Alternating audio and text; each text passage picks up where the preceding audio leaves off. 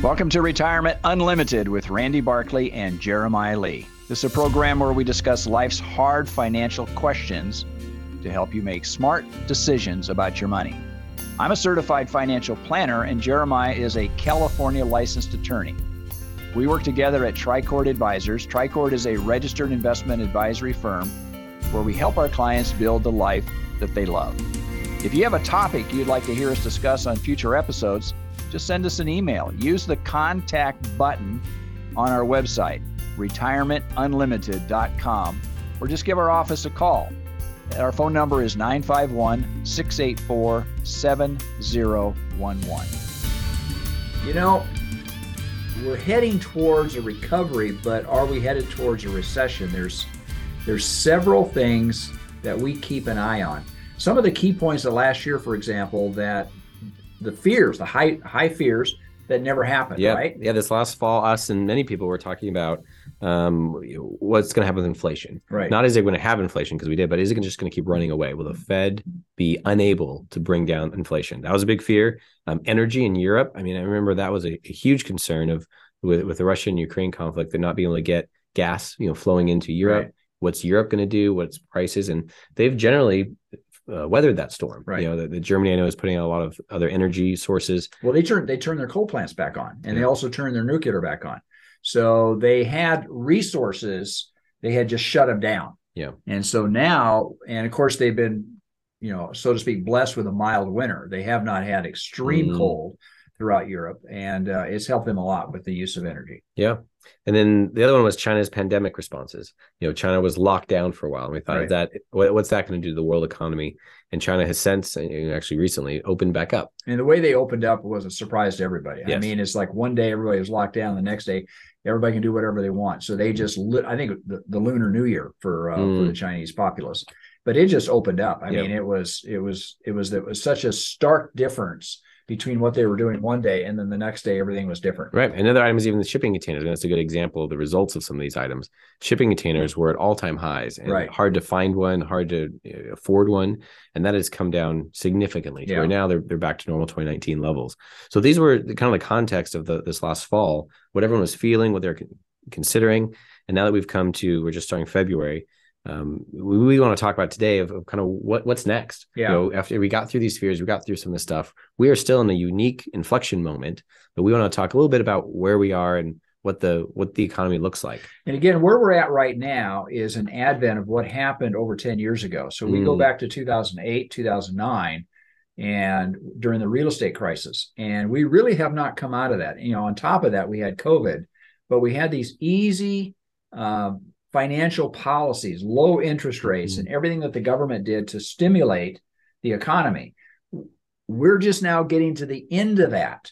And basically, January of last year was the I, I think there's an advent, a change. yeah, an We're inflection moving- point. We're we're going to a completely different structure going forward. Yeah, we talked about this a little bit in an earlier episode, saying the last ten years, if you were in because of the low interest rates, if you were in uh, high growth tech type stocks, Right. uh, or in just generally growth stocks over the last decade, you did great. There's a lot of good things, and value stocks, ones that paid dividends, didn't do they didn't do bad, but they just didn't do The nearly as money well. went to what I consider the more um and, and you know, and I, I don't want to put all companies into this label, but I consider the the more uh, how do I say speculative companies. Sure, I guess the best way to say that. well, there's a that number be- a number of those, like Tesla being example, they didn't have a whole lot of earnings, didn't have a whole lot of profits to rely on, but there was just the potential of an amazing future. But I think also the offshoot. I mean, you got crypto, you got Yeah. uh, what NFTs, and uh, uh, these Mhm. things that, in my mind, um, they they beg for some understanding of what the value is to Mm, the to the mhm. buyer. Yeah. And now we might be seeing this inflection to where people are no longer as enamored with the future potential or growth, but with real present day earnings. And the big shift in that is interest rates. When interest rates are very low, there's a any sort of growth is very valuable in the future. Right. But with interest rates are higher, the kind of the the sentiment becomes, well, what what can you pay me in the Mhm. next year, in the next five years? And so stocks that are paying dividends, stocks that are value based, are, are likely going to have a, a heyday. And, and this returns to a, a number of things. One of the things we talked about was savings accounts. Mhm. You know, people who have been savers over the last decade, following all the right advice, may not have felt so great about it. And I remember sitting down and talking with clients back in 2009, 2010. I said, you are paying for the mistakes of the mortgage, the mortgage mm. blow, the you know the mortgage blowout. Because I said they're paying back because they're not giving you any interest on your savings. Yeah. And I said that is being translated in for healing and kind of reimbursing for all the mistakes that were made. And a lot of clients were they didn't quite understand that, but I said your savings rates have gone down to 0 mm-hmm. and they're trying to push out this money and to go to you know as I see it correcting what was really a big error yeah. on, on the mortgage department. Yeah, and so getting back to some um, prudence, I guess to say savers who are being diligent to put money away are starting to receive reasonable rates. I mean, mm-hmm. CDs and some high yield savings are getting right. into the fours, right. which you know are not are not stunning, but they're they're functional. You know, those are good well, rates. again, they're substantially different than what they were ten years ago. Yeah, I under one percent two years ago. Yeah, you couldn't find any savings rates above one percent. Yeah, um, you know, it was it was just a, it was kind of like um, kind of a focus at that time where people that had been really thrifty their whole life and they didn't want to take a lot of risk and they were just trying to find a place to put money where they could earn some return on it they couldn't find it. Yep. Right. So what were their choices? Right. Yeah, they go into bonds, which we know have been very volatile, much right. more than historically they wanted to. They go into dividend payer paying right. stocks, which were not that great. So the inflection point that we're seeing is the last decade um, had this high growth, you know, kind of higher risk um, benefit. Right. Whereas now with this inflection point, you know, it, it appears we're going to have savers. You know, regular safe money will will be functional again value based stocks, value based investing. I mean, bonds have been brutalized, but bonds likely have a future. Right. You know, they are probably at a good reset point to say, based on interest rates, there's there's a future here. And we talk a lot about bonds. In fact, bonds are a stronger indication of what the macroeconomics are like. I mean, much more so than stocks. I think uh, the stock market, the growth stocks over the last 10, 11 years have had a phenomenal mm-hmm. return. Starting in January of last year, they got hammered. Yeah. And I think the adults showed up in the room and said, mm okay, kids, you can't be just playing with play money. This is not monopoly. This is real life. Mm-hmm. And all of a sudden, there was a contraction that most people were completely surprised. Now, eh, you know, in, in all fairness, that contraction threw a lot of good companies down at the same time. And there's still a lot of companies now that are probably under pressure that are probably good values. But at the yeah. same point in time, the steady companies and the biggest i mean you know energy companies have become the big uh, uh, recipient mm. uh, saying well, you can't run a country our size and our economy without having natural gas gasoline you got to have energy and that was really under pressure for the last 10 mm-hmm. years you know mm-hmm. so we get to this point where you know part of the adult in the room is the the fed as most people know um, the, the Jerome Powell, the Fed has been increasing interest rates. Right. and we're coming to a point where you know this week might be the last one. Who knows? We'll see if there's ones in the future. Right. But they've in- increased interest rates to get us to a point where they think the economy is going to be stable. Mm-hmm. And in trying to learn from um, errors of the past with other Fed chair, I anticipate once they get to a point, they're going to try and hold that mm-hmm. as long as they think is reasonable until they have to start lowering interest rates.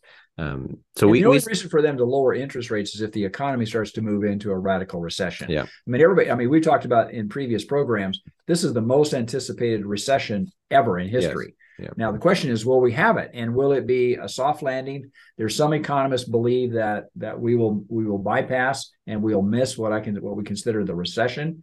The reason we got 10 and a half million people still looking for jobs. Yeah. So I mean, you got, I mean, I should say jobs looking for people. I should say the other mm-hmm. way.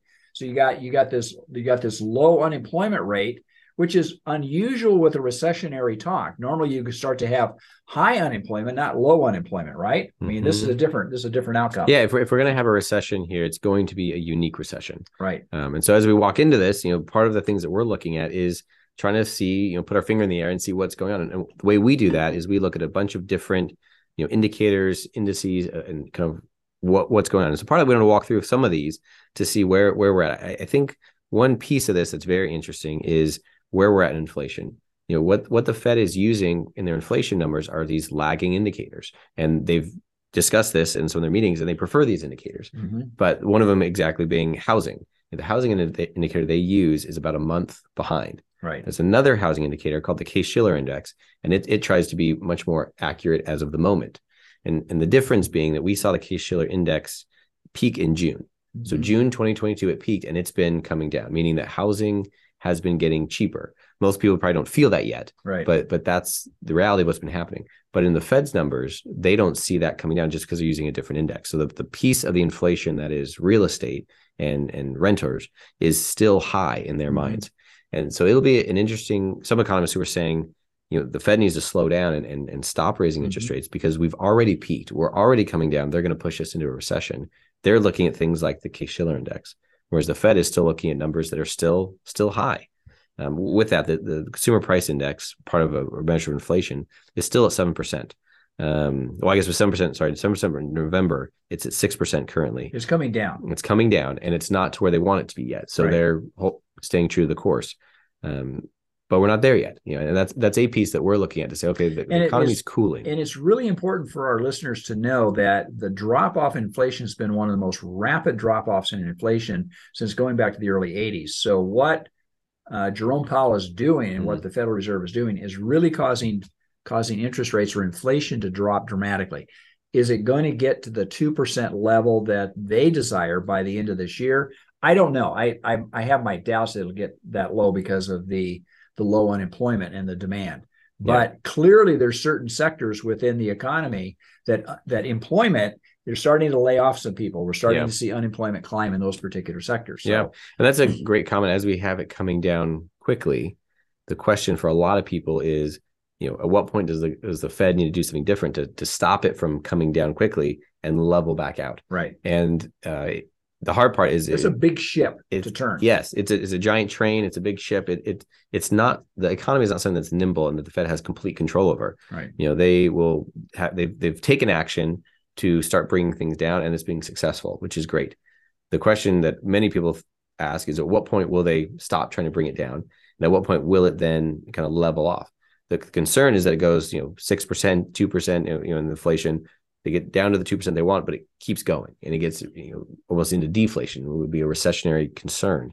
Um, but yeah, that, that that's that, we're moving in the right direction. And that's yeah. looking back to last fall, there is concern they've never be able to tame inflation. Yeah, I mean, the leading economic indicators, maybe we can talk about that in our next section, but yeah. the leading economic indicators are showing that we're headed towards a recession. I mean, from that standpoint, but there's a lot of contra stuff too. I mean, there's mm-hmm. a lot of things that go next to that and I keep stressing the uh, low unemployment. I, I think that's a big factor.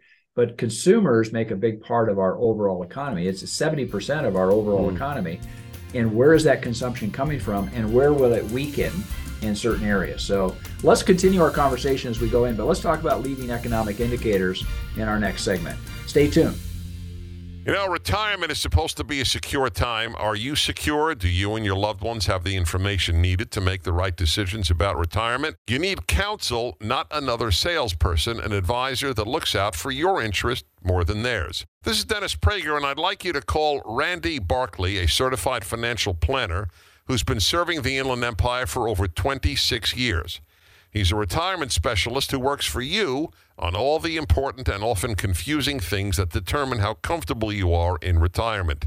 Call Randy Barkley for a free consultation and learn for yourself what I've learned. He can be trusted. Randy Barkley, 888 627 8371. 888 627 8371. Or visit me, Randy Barkley, at retirementunlimited.com. Advisory services offered through Tricord Advisors Incorporated, a registered investment advisor, clearing through TD Ameritrade member FINRA SIPC MSRB. AM 590. The answer. So let's follow up with our conversation. Let's talk about leading economic indicators because we have we have really smart people, some economists that we follow that have different opinions yeah. about some of these. And the hard part is that most people follow the headlines, right? Us included. You know, you, you read the headlines, and headlines are meant to be sensational. They're meant to be grabbing. They are not the complete story. Right. And often, when you read the whole article, whether it's the Wall Street Journal or L.A. Times or New York Times, whatever you're reading, when you read the whole article, it's related to the headline, but even then, it's it's slightly different. There's, diff- there's different information. Yeah, and so to get to really get a sense right. of the economy, the thing that's hard for a lot of people is there's a lot of news in our news cycle coming through. There's a lot of headlines that aren't the full picture. So we try and cut through just the headlines and get to economic indicators. Um, and leading economic indicators are ones that are at the front of the pack. So when this specific item goes one way, we expect the economy to follow. So one that we'll talk about first is the M2 money supply. For for so most people, what is M2? Yeah, it sounds like a military. Yeah, it does. Yeah, it, it, it, it's a um, it's a measure that I think most people find it to be Greek or some sort of, but basically it's our money supply. How much money is out there? I mean, people know that the Fed is is printing money, it, it, or the, the Treasury is So printing during money. during the pandemic, uh, the M2 went up. I'm assuming, right? Went up, yeah. And M, there's M1, M2, M3. The, the difference is is how much you count. Like what are you? And, and M2 is is what we consider the best one of counting basically all the available money. So money in your pocket, money in my bank, money in the listeners' investment accounts. Um, it, it's all the available funds. And when you have more and more and more money, those that money is chasing the same amount of goods. And so often you'll see price inflation You'll see inflation. because things there's a lot of money trying to get Think this about the cars. If you have a limited number of cars and yet everybody's got money, Yep. what happens to the price of cars? I mean, everybody, you know, listening to us, if you went and bought a used car or a new car over the last year, you probably had to pay a premium You for paid that a lot, yep. right? And on the other side, when the, the money supply is lower, when people just don't have as much money around, the goods, the prices can come down. So Well, who controls the M2? Yeah, so it, it's it's it's interesting. It's not a direct control, right? The Treasury, of course, can print more money, and they can stop printing more money. But it, it also has to do with you know how much money gets uh, patriated out of the country, how much money is here, how much foreign investment we have. It's it's a full picture of how much money is available. And so for this, the M2 has been going up, and as a lot of people know, just from headlines, even the last decade, it's been going up faster, and since COVID, it's been going up extremely fast. And there are some concerns, and mainly because they're So printing. going money. back again, going back to 2008, 2009, because they Yeah. because they printed more money because they lowered interest rates, but then COVID hit. So there's a reason why M2 dro- went up dramatically, right? Yeah, because they're putting more money in the, in the system. And you think of the stimulus checks that went out. Right. Well, when, when we say printing money, in the olden days, it was actually printing money. Here, currently, they're just adding zeros to, you know, Digital. yeah, digital. Hit the button. Yep. Now there's more money that exists. And on one side, it doesn't matter because however much money is out there, just the, bal- the prices balance out. But for a person, for individuals, you see all the prices going up, and your job may be paying you more, and maybe not. So it's a measure of the entire economy. And M2 has peaked. M2 uh, was back middle of last year. It peaked, and it's been been coming down steadily. steadily. And, And, so the with, and the, there's a reason why why it's peaking and why it's coming down. Obviously, the money is being taken off the table, so to speak. Yes. Yeah. And there's, there's a mechanism where they do it with with buying or selling US treasuries. That's the mechanism that if they buy up the treasuries, they're pushing out money. If they sell the treasuries, they're pulling out money. And there, there's some mm-hmm. control mechanisms that they they try and take, but they know that the economy is this big and their control mechanisms are, are this big. Yeah. And so they're they're trying Very to small. balance this. So as M2 comes down, uh, we anticipate that leading indicator to say, well, inflation concerns are coming down. Um, how fast, how quickly, that's to be seen. But when money, when M2 money is going up, we can expect inflation. Now that's coming down, we can expect there not to be the same kind of inflation. So that's one leading indicator um, that maybe speaking of recession, Right. maybe speaking of just that the economy is cooling. The other that we want to talk about a little bit is the inversion of the yield oh curve. Oh my goodness, boy, we are we are really popular at Yes. parties with this one. This is a tough one. So there's a paper years ago that came out and said when the return you would get from a two-year bond or a three-year bond, a short-term bond, rel- compared to a long-term bond, they would expect that a, if you lock up your money for a longer period of time, the you'd be able to get more interest. Right. That's normal. So a 10-year bond would have a higher interest rate than a short-term bond. Uh, well, when they invert is when the 10-year is paying you less than the short-term mortgage. Because it's just from a logic standpoint, if I'm loaning somebody money for 10 years, I would expect a higher interest rate on that money than if I'm loaning somebody for two years. Yep. But currently, you could loan someone money for two years and make more money Wow, than if you loan for that 10 makes years. no sense. There's no incentive to loan for 10 years. So when this has happened, and what the paper kind of uh, the, the hypothesis is that when those two curves, when they invert, when short-term bonds are paying more than long-term bonds, is that you're signaling recession. So the logic there is that if I think that a recession is imminent, I don't want to tie up my money for 10 years. I'm going to put it at shorter term. Hence, the demand for short-term bonds goes up. Hence, the interest rate goes up. Yep. And that's what we re- refer to as an inversion. And it's also it's probably one of the more clear signals that we've seen in the past that is an indicator of a recession coming, right? Yep, yep, a recession is coming. And the hard part is they'll say this is predicted, you know, seven or 10 out of the last seven recessions. Right. meaning you can get some false signals. Right. You can have the, the two yields invert and then nothing happens and they return back to normal. But that is an indicator to say we're expecting a recession. What's interesting, when we have the economists that we, we work with and we talk with, for everyone that that likes one of these indicators and says, "Yes, that's it. This is telling us something." You have another who just is dismissive. Ah, I mean, that used yeah, to work, but that's that doesn't matter now. anymore. This is the one that matters, and that's kind of why you have the you know so many talking heads, so many headlines. And, people with and it goes back to earlier comment. The economy is distorted because of all this money and all these uh, things that we went through in the last almost well going back to 2008. I mean, it Yeah. really has distorted the economy going forward a little bit. and what will it mean as we go and that, that's part of you know clearing out um, the money that's there but also how hard will the recession be will we have a recession m2 coming down i think is a great outcome for most everyone i think people agree it's good however what what what pain will that produce yeah, i think there's there's an unknown there um, we always say that it's it's hard so to predict lot of it is ex. It's a glut of savings too. So as savings gets used up, M2 will naturally fall. Now, for those people who haven't saved, if their wages haven't kept up with the cost of goods and services, Yeah. there's going to be a bite Yes. because all of a sudden they're going to have to reduce what they pay for. In other words, they're going to have to do a lot more shopping, or they have to keep their car longer. They're going to have Yes. to hold Yeah. off on improvements to their house. Those, all those things, you take it across millions of decisions that are being made in our country. It has an impact upon the overall Those economy, right? And for most people, you know, there's we talked. About there's been layoffs. Some of the big tech companies have had some layoffs. For most people, this has not hit the household yet. You know, eggs have gone expensive for other reasons. Gasoline over the summer was very expensive. It's come back down. Unless you're in California. Unless you're in California, it'll never come back down. Um, but with with with all these things kind of going up and down, there's you know the housing starts of you know building new houses. Some of the tech companies they're feeling some pressure now right. but they've not yet passed that to individuals in a way that is as meaningful as it may be soon. So we might be seeing in the coming months is um, harder times for individuals to make purchases, and that's that's where the recession will start will start feeling it. Mhm. Um, so those leading, leading indicators, what we're watching is to see how the timing of this, as well as when we always say it's it's hard to predict, but we want to react. We want to be aware of what's going on. Yeah, and I, I think again, reaction means that we want to do, uh, we want to look at the macroeconomics. We want to make decisions based upon that, and we believe that macroeconomics is a way that you would make tactical decisions about your Yeah. investments. Going back to the first part of last year, you know, we made obviously a tactical decision to reduce the uh, duration of bonds to because we knew that interest rates were going to go up. That was going to have a negative impact upon bonds. So those are things that we do. Yeah. Um, And there's also that translates to households. You know, Right. Do you take a big vacation this year? Do you uh, change jobs right now? I mean, some of that is independent of just the finances, but having a good view of the economics. 'cause Economics are separate at times from the market, what you see in the stock market and what you see on Main Street. right. Some days they are identical, other days they split. And you know, for people to pick, make good choices with their money involves investing. It also involves their life choices and and kind of what they get through. And we Yeah, make sure. choice is a big deal, right? Yeah. I mean, I mean, so many people feel pain, but it's because they made really poor decisions Right. earlier, right? And so if people know that there's potentially some lean years coming, it's a good moment to be saving. It's a good moment to be stable. It's a Mhm. good moment um, to uh, you know, batten down the hatches to some extent, Mm-hmm. knowing that in the future will be other seasons where growth is great and Mm-hmm.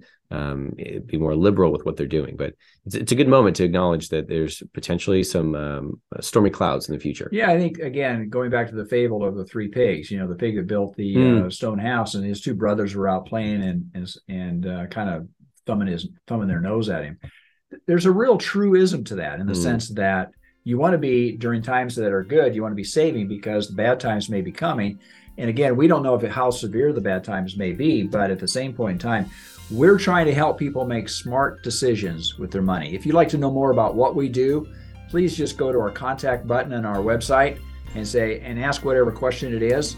And we want to be able to sit down alongside of you and help you make decisions that you build the life that you love.